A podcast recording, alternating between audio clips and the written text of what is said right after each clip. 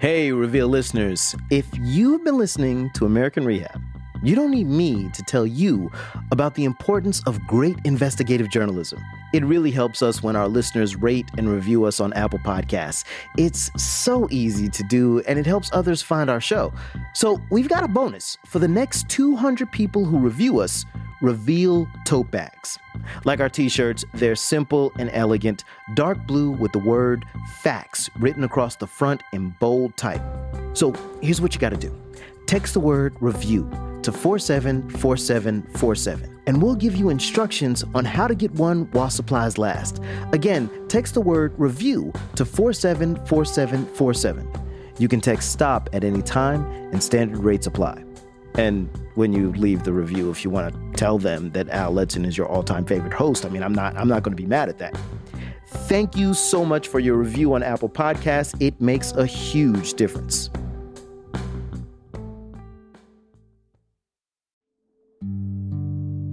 From the Center for Investigative Reporting in PRX, this is Reveal. I'm Al Letson.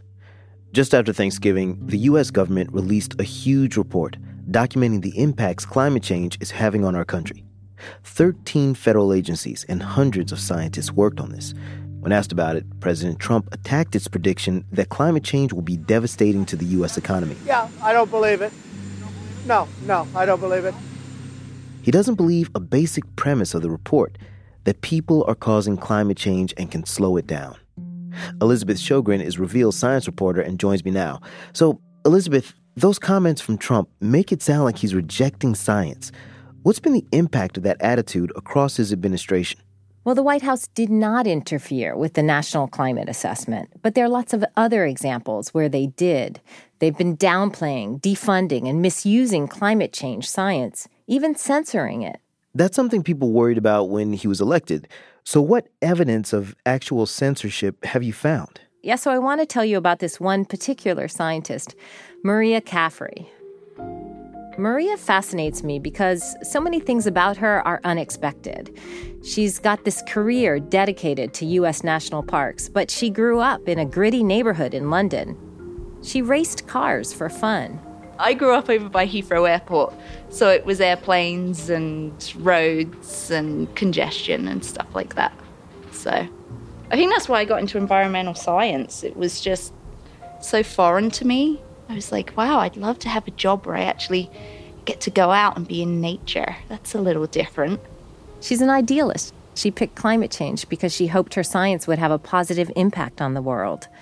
Under President Obama, addressing climate change was a top priority. So being a climate scientist was kind of like being an astronaut in the 1960s.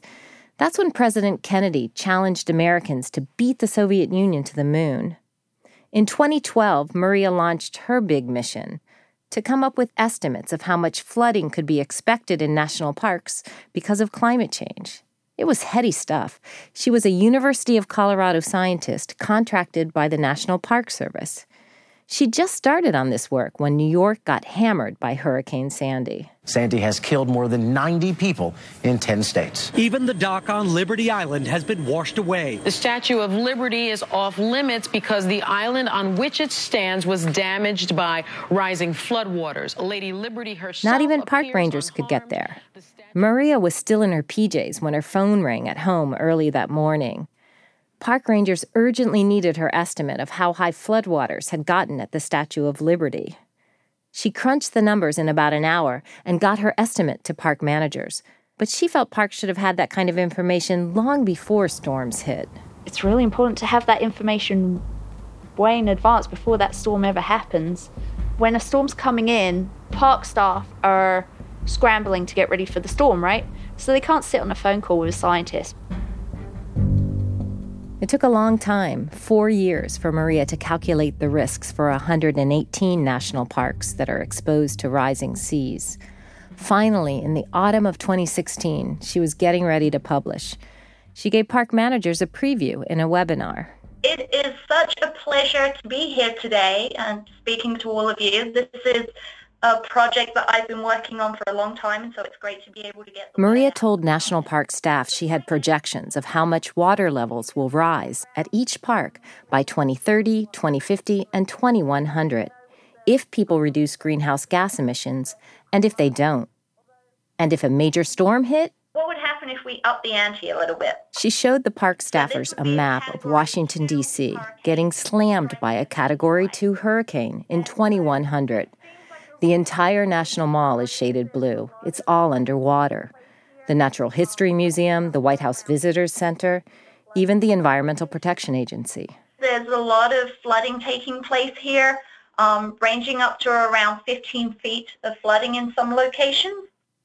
Park managers seemed eager for this information. Maria told them her research would be published soon, in 2017. But before that could happen, Donald Trump was elected. He announced the U.S. would exit the Paris Climate Change Treaty. He started rolling back policies the Clean Power Plan, auto emission standards.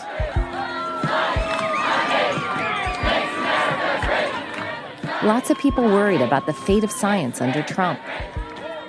Enormous crowds marched across the country in defense of science. What about Maria? Was she worried about her research?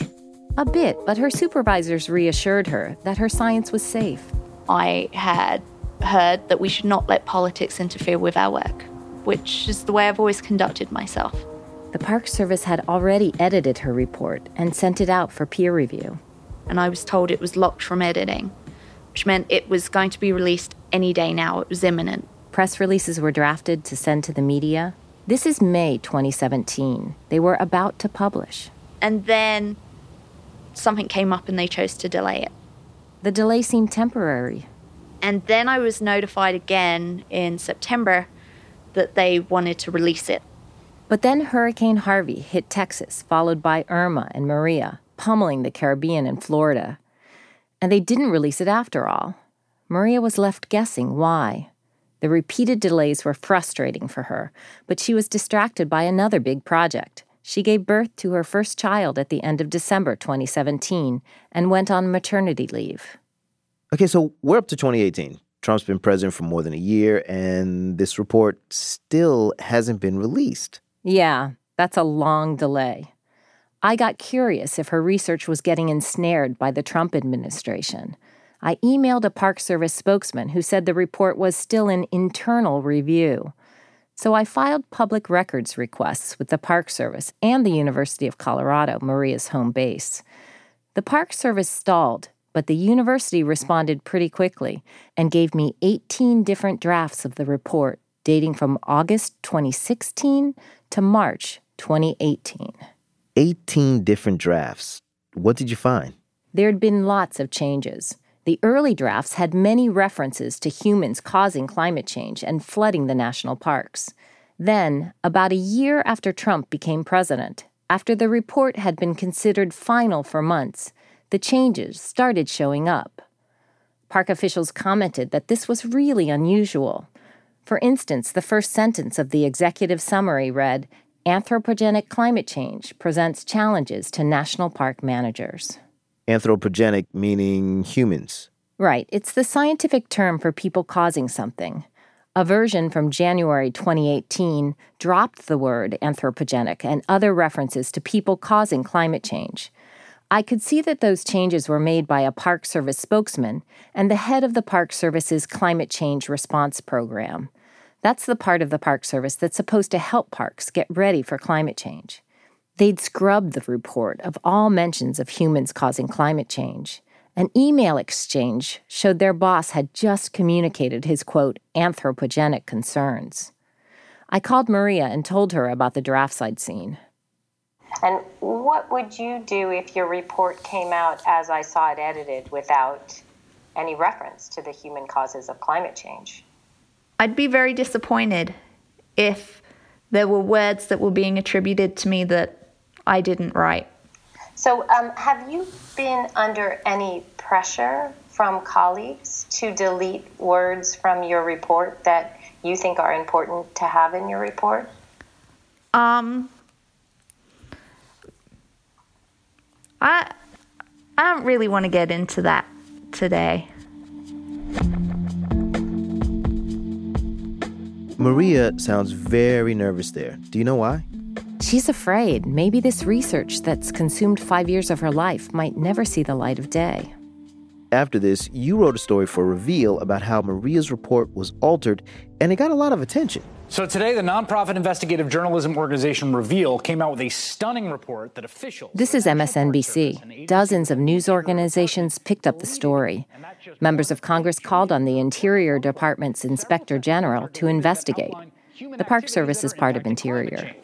The Interior Department told Reveal that no one was available to comment, but Secretary Zinke must be shocked to learn this because those edits were made just one month before he was on Capitol Hill testifying under oath. I don't know of any document we've changed, and I challenge you, any member, to, to find a document that we've actually changed on a report.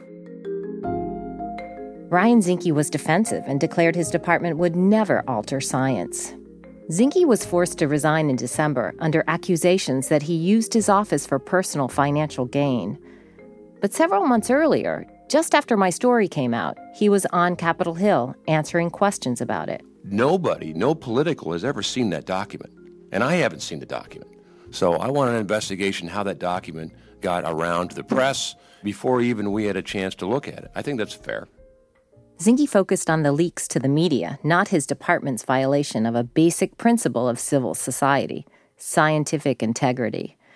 Democratic Congresswoman Chellie Pingree from Maine was seated across from him. She wasn't convinced. Can you assure me that you are um, not going to deny any references to climate change and that you will allow for the inclusion in documents from the Department of Interior that have a human impact on climate change? Yeah, if, if it's a scientific report, mm-hmm. all right, uh, I'm not going to change a comma of it. Last May, I went to Denver to visit Maria. I wanted her to tell me her version of the story and compare it to what Zinke had said on Capitol Hill. We sat in her small backyard in the warm afternoon sun. So, how long have you lived here?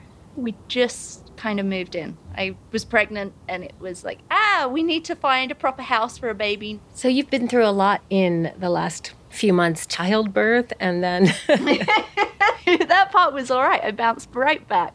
But her life is still topsy turvy because of her troubles with the Park Service. I was so proud of my work with the national parks and helping to be part of America's legacy. And now it's kind of like, well, what's the point? She grimaces. It's been a turbulent few months. There's been sleepless nights because of a baby, and then there's been sleepless nights because of some of the worst times of my career. Maria rejected the edits to her report several times. But then she was called to Park Service offices in Fort Collins, Colorado, for a meeting with a big boss from Washington. Maria's lawyer told her not to tell me any names, but emails I got from the Park Service show she's talking about Ray Sauvajot. He's the head of natural resources and science for the parks. 700 scientists and other staff are under him. He wouldn't do an interview with me, but here he is giving a big speech at UCLA in 2017. It is my responsibility to the American public to make sure that we and they have the best information to make the most effective decisions about how we understand and protect our resources, this greater public good. It is a responsibility to do good science. And to support scientists, Sauvajot said. But Maria felt attacked, not supported during her meeting this spring with Sauvajot. First, she started telling him about her report. And that's when he interrupted and said, I have some reports here. Maria says Sauvajot held a stack of papers and told her they were recent reports by another government agency. They concern climate change, but there's no reference to the human causes of climate change.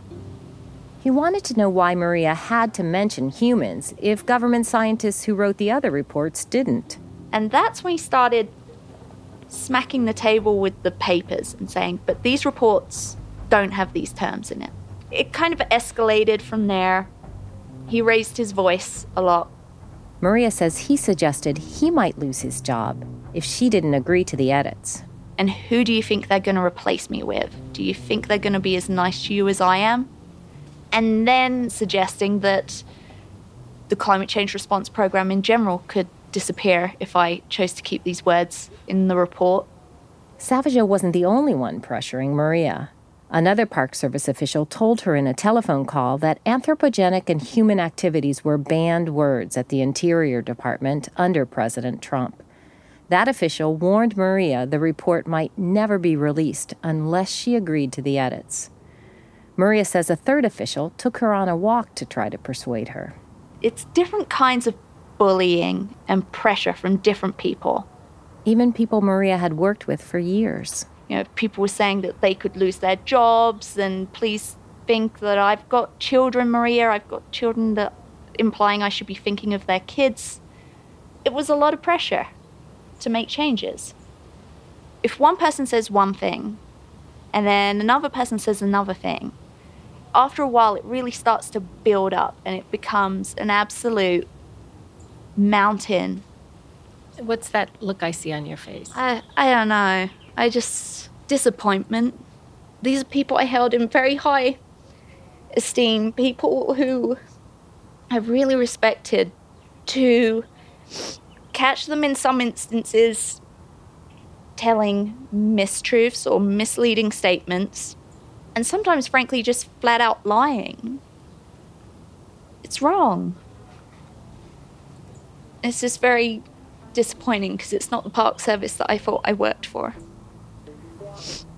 So, excuse me, I'm gonna get a tissue. It's not just Maria being emotional. And more than that, the edits that I was being asked to make violated the scientific integrity policy, in my opinion. The Park Service's scientific integrity policy forbids decision makers from altering scientific work through, quote, coercive manipulation, censorship, or other misconduct. Maria kept rejecting the edits her supervisors wanted her to make. The Park Service didn't publish without her okay. Maybe because the University of Colorado stepped in to assert her intellectual property rights under her contract. Or maybe because they knew Reveal was watching, and so were the senators and representatives who demanded an investigation. The Park Service appointed a mediator. The guy said to me if we couldn't agree, then the report would be released in a format that he would not tell me um, and without my name on it. It was certainly a technique to encourage me to make edits that I was not comfortable with. I felt very pressured and intimidated. That's baby Catherine. Her dad just brought her home. You gonna try doing your hello trick? Maria's focus shifts to the future. She's working under a new contract with the Park Service until February, but not on climate change, and she's earning a lot less money. What I'm making right now doesn't even pay my daycare for my baby. So there's certainly a lot of, why am I doing this? Um, I'm hoping long term it'll all work out. I at least wanted to see an example of someone fighting back. Because at some point she's going to get bullied or she's going to get pressure put on her, and so I want her to see someone standing up to bullies. Right? Yeah.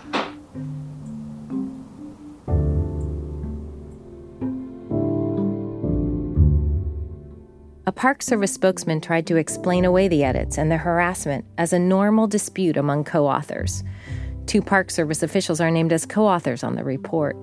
But we sued the Park Service under the Freedom of Information Act. They finally gave us thousands of pages of documents. They back up Maria's story. They show her rejecting edits repeatedly over months and fighting for her science. It's clear from the documents that Ray Sauvajot from the Park Service interfered, but there were lots of lines and paragraphs redacted, whole pages blacked out.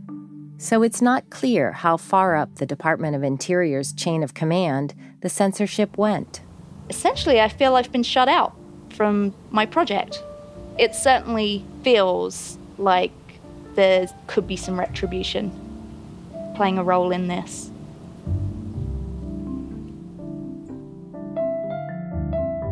When Maria changed jobs, she was told to stop working on a website she designed for the Park Service. It lets you see how much flooding would come from sea level rise at particular parks because of climate change. We'll have more on what happened to that project after our break.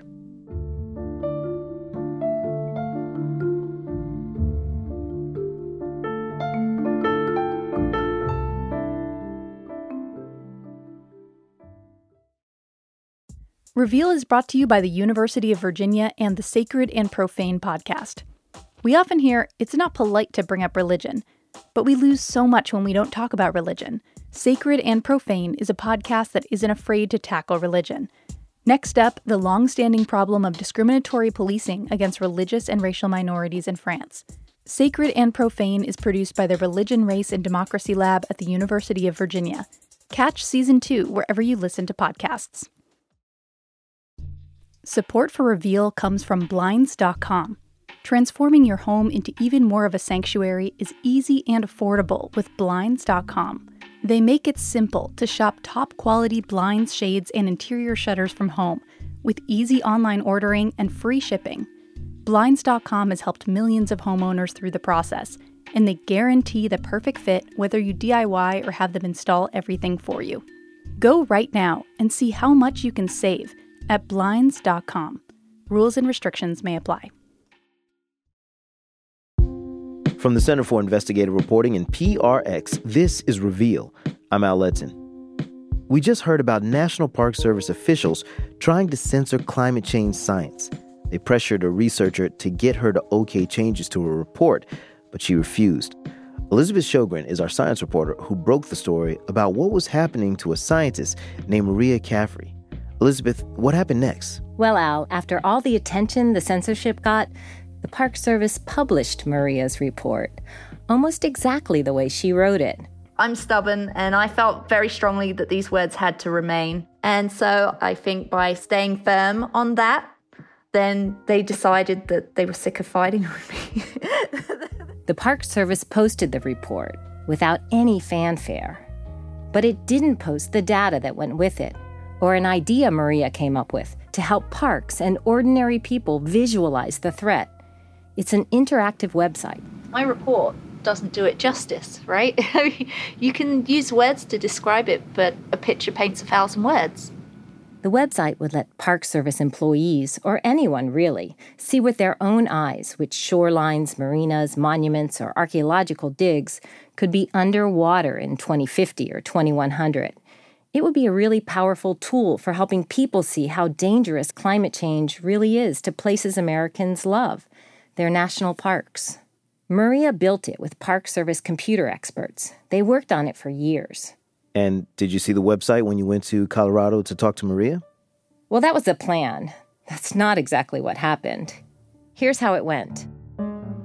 Maria takes me to the University of Colorado Boulder. We walk into this swanky building and stop at a map to find the conference room where we're supposed to meet her colleagues. I have three degrees in geography and I can't read the map.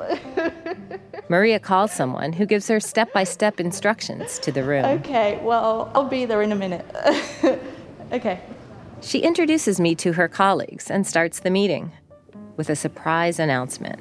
Well, so today we were going to demo the sea level rise viewer so I sought permission from the National Park Service to have someone come here and demo it, and I was refused. Maria is clearly irked. But then, all of a sudden, her face lights up. She turns to her colleague, Leanne Lestak. Leanne's the one who actually crunched the sea level rise data. Do you have the maps on your computer upstairs? Do you have the data on your computer upstairs? You you mean the data? Yeah. Yeah. Oh yeah. Yeah. This this that's allowed. We could pull it up on her computer. We could look at the maps. We go upstairs to Leanne's cubicle and cluster around her computer. This takes a little while to refresh. It's hard to navigate. Finally, a map appears on her screen. It's national parkland at North Carolina's Outer Banks. So, this is Kitty Hawk on the East Coast. Let's zoom in right to the tip of Cape Hatteras section of the park. This is kind of what the swipe tool, how the swipe tool works in the viewer. As Leanne moves the cursor, dry land becomes flooded. See the imagery without the layer and then see it with the layer. The image shifts between two possible futures on Hatteras. It's the year 2100. In the first future, greenhouse gas pollution has kept growing. and large areas of Hatteras Island are permanently underwater. Hmm. It's compelling, isn't it? Yeah. Mm-hmm. It's a big change. Yeah, and that's not even the storm surge. Yeah. You get the right storm at the right time. I mean, we're talking about 2100 in those images. But really, if you get the right storm at the right time, that section could be gone. Leanne swipes back. Could you go back to that one? Yeah. And shows us the second future.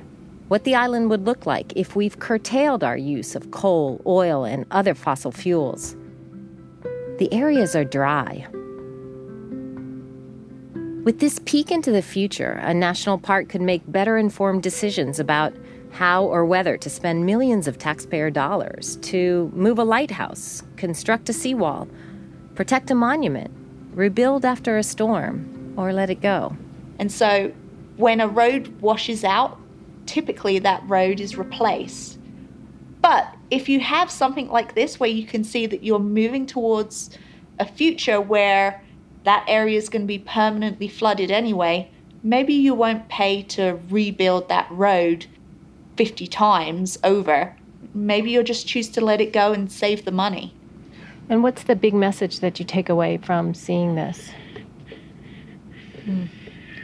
I think the big message, the wider message is that we as an American public have some choices to make as to which future we want to aim for here. Do we want to carry on as we're doing right now and deal with those damages, or is it better to curtail what we're doing and reduce the extent of damage? So, Elizabeth, will the public ever get to see Maria's website? Because from what you're saying, it sounds like if we keep going the way we are, we're going to lose big chunks of our national parks because, well, they'll be underwater. Maria was taken off the project several months ago, but the Park Service wouldn't tell me when the website would be released. But Maria's research pointed me to national parks where evidence of climate change is pretty obvious. I'm based in Washington, D.C., and I went down to the National Mall. It's one of the most popular national parks. It was September, just as Hurricane Florence was approaching. We're on the steps of the Jefferson Memorial, uh, looking across the tidal basin towards the Washington Monument and the White House. Park Service spokesman Mike Litterst is showing me around. There's a lot here that's already underwater. The trail on the west side of the monument is flooded several feet deep. Ducks and great white egrets are swimming where tourists normally would be walking. A bike rack is half submerged. And the cherry trees, whose pretty pink blossoms draw more than a million people each spring. I see um, water up the trunks of lots of cherry trees. Correct, the trees are underwater at this point. That exposes them to things like root rot uh, long term. Mike says the tides are unusually high today, but even under normal conditions, the mall is constantly contending with high water from the Potomac River. It's striking what we're seeing every day. Normally, if you're here at high tide, the area closest to the tidal basin will be underwater. Uh, it's become such a recurring problem that uh, several years ago we actually had to reroute the trail. Unfortunately, you can't even see that today uh, because the water's so high. The trail he's talking about is between the Jefferson Memorial and the tidal basin, but we can't see it. There are miles of stone and concrete embankments or seawalls to keep the water out of the National Mall, but many are crumbling. The Park Service estimates it will cost a lot of money to build them up. We've identified about $338 million worth of seawall reconstruction that needs to be done.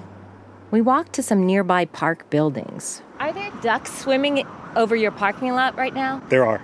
And your building looks like it's in water. It is, and uh, you can see the, the access doors have been sandbagged to keep the water out. That's a historic structure. Does that keep it dry? Uh, it does for the most part. I can take you to areas where sidewalks have buckled, where you can literally look through the sidewalk down into the Potomac River. Um, uh, yeah.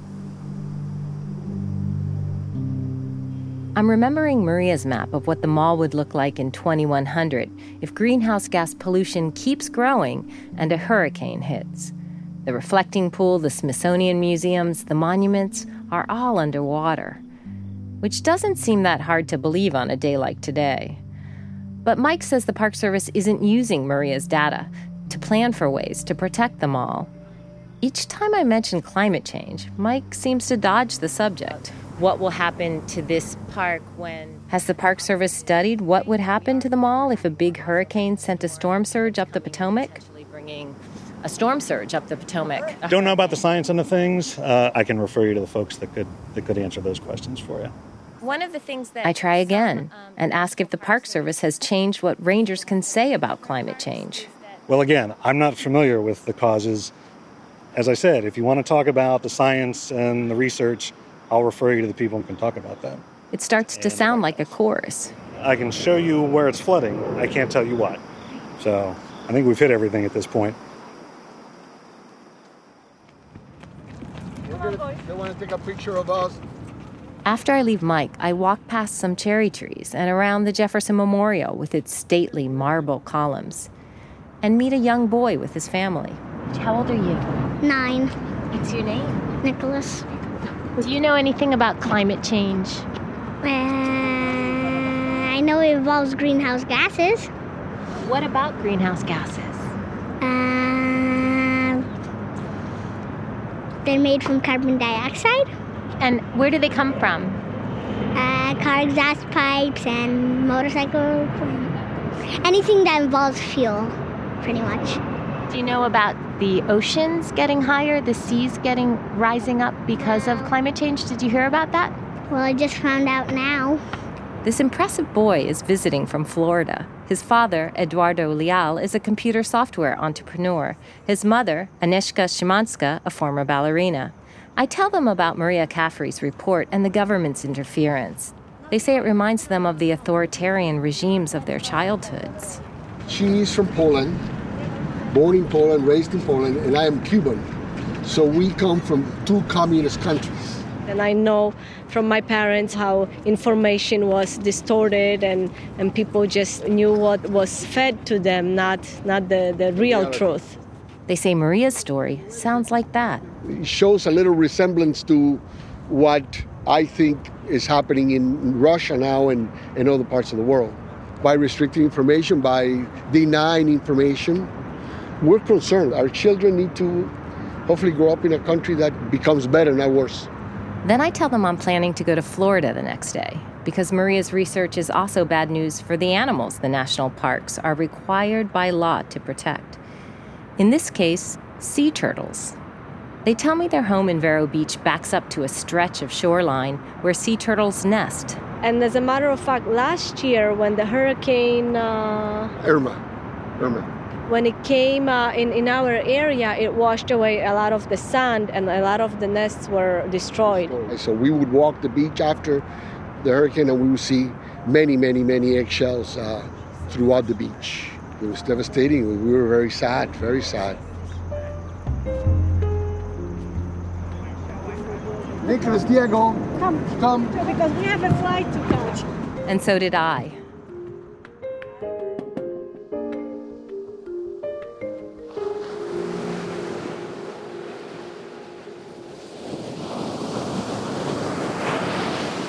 I decided to come here to Canaveral National Seashore because I wanted to see for myself how sea turtles are faring. Canaveral is a very special place 24 miles of undeveloped coast. Most of the land belongs to NASA. If the space agency hadn't preserved it, this whole area probably would be covered with high rise condos like the rest of the coast. Hurricane Florence is one day from landfall and stirring up the ocean. The tides are higher than normal, so the beach is narrow. In some places, waves lap at the dunes. Yeah, I figured there'd be lots of surfers out today. The Park Service's Kristen Kneifel is responsible for looking after sea turtles here. I'm the Chief of Resource Management at Canaveral National Seashore. Kristen kneels next to a lump in the sand. I'm going to dig into it right now. It's a turtle nest that's just hatched. We'll show you. So the eggs will probably be about a foot and a half or so down before we get to the first one. Adult turtles are huge, weighing a few hundred pounds each, with big flippers and shells three to four feet across. The park has special tours to watch them nest, and they fill up immediately. You know, the, the female turtle comes up at night. She finds that location that she wants to find to lay her eggs. She uses her back flippers to dig out a egg chamber, and then she'll deposit about 100 eggs or so, covers it really well, and then goes back to the water. So Kristen looks like a kid tunneling into the sand. It's a shell. After digging as deep as her arm will go, she starts bringing up one sandy eggshell after another. This is a hatched egg. You know, you can see that it's nice and white. She counts 71 cracked shells. 71 baby turtles hatched from this one nest and scampered across the narrow beach toward the ocean. Up and down the beach, as far as I can see, every 10 feet or so, there's a yellow stake. Those are all sea turtle nests. There's a lot of them. Yeah, right now we've got uh, about 4,500. How important is this stretch of beach to protecting these endangered animals? It's very important. I mean, we, between the National Wildlife Refuge to the south and us, I mean, that accounts for almost 40% of the nesting in Florida. Loggerhead and green sea turtles nest in this park. They're both on the endangered species list. But last year, nearly 14,000 buried their eggs here. Scientists were thrilled by the large number and then crestfallen when Irma washed so many of them away. So there was still about 6,000 like still on the beach waiting to hatch that never made it. So So all the nests that were left on the beach when the storm came were gone. Right. Irma was an especially intense hurricane. Scientists say storm surges and flooding will get even worse with climate change, increasing the likelihood for wiping out nests. I ask if the Park Service is concerned about climate change and its impact on turtles. Laura Henning, the park's spokeswoman, has come along with us. She takes this one. I don't know. It, as far as the National Park Service, we're concerned about everything that impacts endangered species, so that's part of our job. But what about climate change in particular? Yeah, I mean, I think we're concerned about it. I mean, we do what we can. Kristen hired a scientist to study how climate change is hurting the turtles, but she gets squirrely every time I raise the subject. I remind her that when we talked on the phone a few weeks earlier, she said the Park Service's message to the public on climate change and sea level rise is changing. I ask how it's different. Not really different. Um, I don't know. What, what would you say? Kristen looks to Laura, so I ask her. What's the message from Washington about what story you can tell about climate change and how is that different from what it was before? We haven't gotten any different direction. The Park Service is still kind of staying the course as far as what science is telling us. Later, when I'm with Kristen in her office, I press her again. Before, when we were talking on the phone, you had said that there was new direction on how to explain climate change. And uh, your colleague said there wasn't any new direction. And I'm just trying to understand is there a new direction?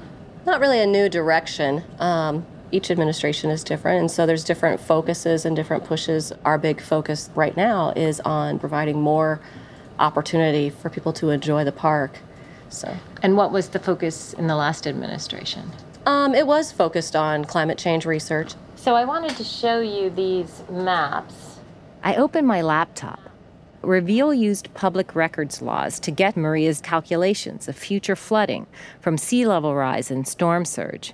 And with the help of Reveal's data team, we made our own maps. So, okay. Okay, uh, that's so our- basically the whole park is covered Wow. in water Yeah. and storm surge in 2050 with a with a hurricane. Mm-hmm. The map shows what it would be like in 2050 if people keep using oil and coal the way we do now, and then a hurricane hits. The entire map is shaded bluish green. The beach where the sea turtles hatch, the lagoon where they go to swim, it's all underwater. Does looking at those maps make you think about what's at stake here? Oh yeah, it definitely makes us think about what's at stake. I mean, we're we definitely know we're vulnerable here. I ask what park managers can do. There's not a lot that we can do. Nature will always sort of do what it's going to do, and it has a way of fixing itself sometimes. So. But this is a man made situation with greenhouse gas emissions, increasing sea level rise, and storm surge. Yeah, I mean, I don't know. I mean, there's debate on whether it's man made or not man made or whatever, but, you know, as we get more frequent storms and things like that, I mean, that is going to continue to affect our park. What do you mean there's debate on whether it's man made? Climate change? I mean, a lot of it, I mean, is natural too. I mean, we've, there's been storm events here at the park long before we were here, so yeah. It seemed to me that Kristen was downplaying the potential damage to turtles from climate change and people's role in creating it. I was counting on one more interview for the story. A few years ago, the Park Service had hired a scientist to study the effects of sea level rise on turtles. Her name is Betsy Von Holle, and when we spoke on the phone, she told me Maria Caffrey's data has been crucial to her research. We scheduled an interview, but the day before we were going to meet, she abruptly canceled. I tried to figure out what happened. I made a public records request for emails between her and the Park Service. Remember Mike Litterst, the Park Service spokesman who showed me the flooding National Mall? Don't know about the science end of things. Uh, I can refer you to the folks that could that could answer those questions for you. One of the emails I got shows Litterst and another Park Service official pressuring the scientist. They tell her it would not be prudent to do an interview. No one from the Park Service would give me a straight answer. It started to seem like a deliberate strategy. Certainly, it's in line with President Trump's intention to downplay the science of climate change. In fact, Maria Caffrey told me she was instructed that the Park Service works for Trump and not the American people.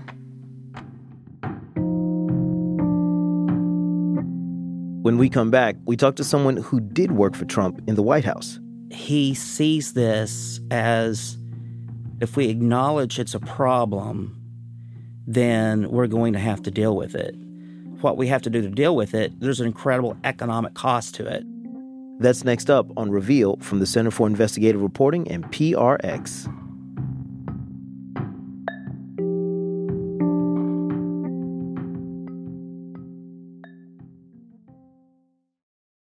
From the Center for Investigative Reporting and PRX, this is Reveal. I'm Al Letson.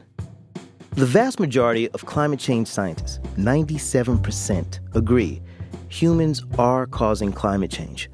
Donald Trump, on the other hand, says he doesn't see it. And we've known there have been cases where the very mention of human caused climate change has been taken out of government reports. Elizabeth Shogren is Reveal's science reporter. She's been tracking these instances. Hey, Elizabeth. Hi, Al. So, you've told us about this one scientist, Maria Caffrey, who was working on a contract for the National Park Service, and how her supervisors tried to pressure her into removing all mention of human beings causing climate change from a report she wrote. She resisted that pressure and was taken off her project. But what's happening now to all the work she did? Maria's report was released to the public, uncensored. And just before the deadline for this story, the Park Service finally released her website. But I found out about it from a source. There was no news release, and when I Googled it, I couldn't find it. But the good news, I guess, is that Maria's science finally was published. I gotta wonder if it would have ever come out, though, if you hadn't reported the Park Service was trying to censor it. I wonder too. I knew about the research Maria Caffrey was doing. So when it didn't come out, I knew something was up. But I keep thinking there must be other research being censored that we just don't know about. We do know about some other examples, though. A national park in Massachusetts was told to delete every mention of climate change in its planning document 16 different mentions. They were told it was just too sensitive. And it's happening across the federal government. Columbia University has been compiling a list. They have this website called the Silencing Science Tracker. So far, there are at least 169 examples of censorship or interference. Quite a few have to do with obscuring the human role in climate change. That's Reveal Science reporter Elizabeth Shogren. Thanks, Elizabeth. Thanks, Al. It's not just government agencies downplaying the role of humans in climate change. Trump has been pretty vocal on this topic himself. Recently, he said this on 60 Minutes. I don't think it's a hoax. I think there's probably a difference, but it, I don't know that it's man made. I will say this um, I don't want to give trillions and trillions of dollars. I don't want to lose millions and millions of jobs. I don't want to be put at a disadvantage. Bottom line, it sounds like money is a big concern. So, what does that mean for people working on climate change for this administration? George David Banks served as a special assistant to President Trump on energy and environment. Thanks for joining me. No, it's a pleasure. So, in Elizabeth's reporting, it's not just Trump that's questioning humans' role in climate change. The human cause has been edited out of government reports, potentially damaging our national parks, our environment, our health. You know, I can't speak for my colleagues out in the agencies, but it's quite possible that they may have thought that was the, you know, that was the policy when it wasn't. If you're saying that like people are editing things based on their own beliefs, that means that the Trump administration put somebody in a role to make decisions on scientific questions who are basically acting as political agents. So that's one. And then two, if that's not the case, then you're saying that these people were scared that they were going to hear it if they allowed this report to go out. Which, you know, overall, an administration can set a tone that lets people below them understand, like, we're not really interested in looking into that, so don't come to us with it. You know, I, I can tell you this for, for certain that at least from a White House perspective, you know, we were very clear, uh, my colleagues and I were very clear th- that there would be no sort of editing of the science. And I and I think you saw that the National Climate Assessment, there was absolutely no attempt whatsoever to edit that document. So the National Climate Assessment is the federal report that comes out every 4 years. Trump attacked the conclusions of the last one released at the end of November, but he didn't try to have that report altered in any way. And that was a White House decision. So I think it's important to sort of note that. So, what is Trump's view on climate change? So, I actually think that he's moderated his position, okay, because it wasn't that long ago when he was calling it a hoax. The president looks at climate policy through the lens of what kind of impact is this going to have on U.S. manufacturing, on competitiveness. So, the idea, I guess, is that and please correct me if I'm wrong.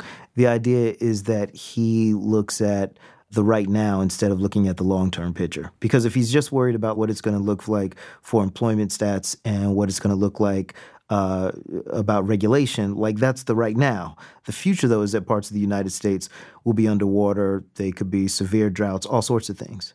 I, I'm not going to disagree with you on the impacts of climate change, particularly as they pertain to you know, certain parts of the country, including the, the U.S. Southeast, right?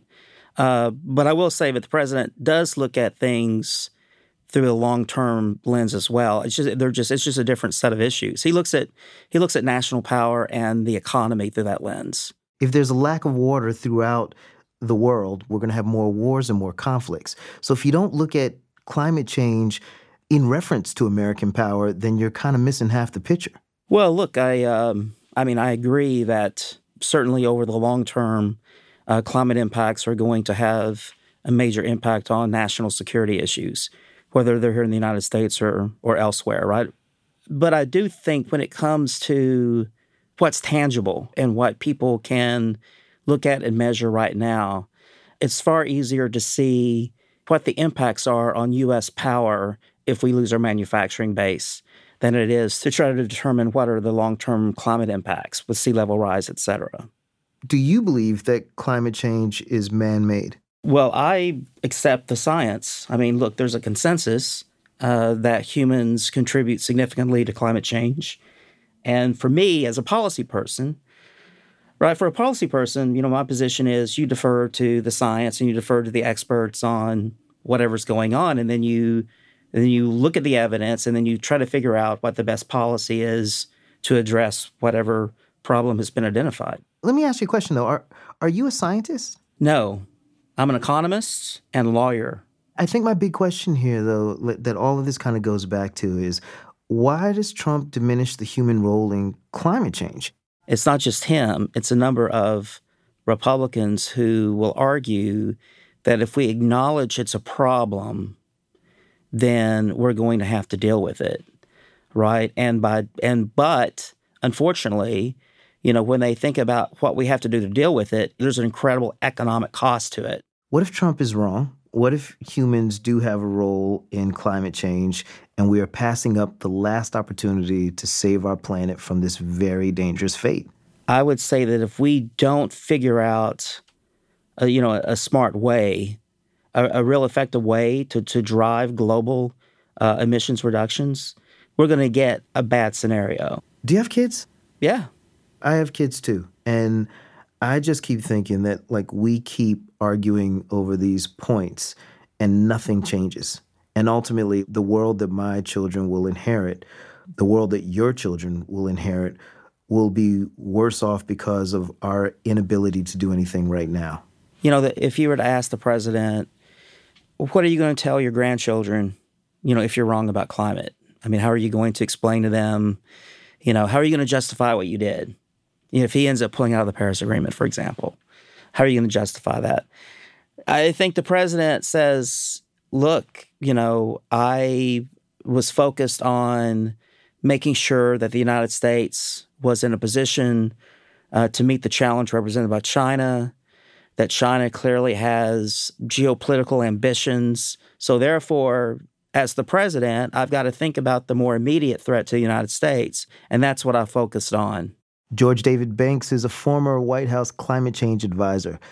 Thanks for talking to us. Thanks, Al. Anytime.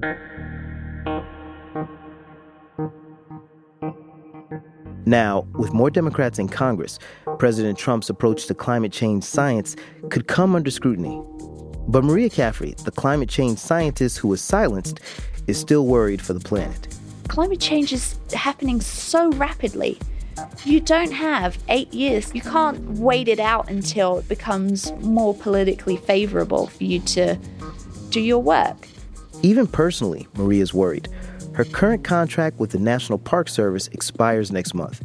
It appears that I could be punished for this going forward for a long time. Maria is just one scientist. She told Reveal she hopes her story will inspire others to stand up too.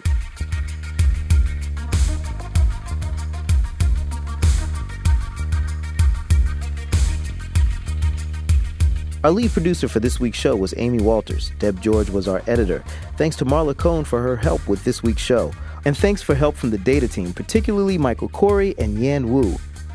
Our production manager is Najib Amini. Our sound design team is the dynamic duo Jay Breezy, Mr. Jim Briggs, and Fernando, my man, Yo Arruda. They had help this week from Joe Plord and Caitlin Benz. Our senior supervising editor is Taki Telonidis. Our CEO is Krista Scharfenberg. Our executive producer is Kevin Sullivan. Our theme music is by Camerado, Lightning. Support for Reveals provided by the Reva and David Logan Foundation, the John D. and Catherine T. MacArthur Foundation, the Jonathan Logan Family Foundation, the Ford Foundation, the Heising Simons Foundation, and the Ethics and Excellence in Journalism Foundation. Reveal is a co production of the Center for Investigative Reporting and PRX. I'm Al Letson, and remember, there is always more to the story.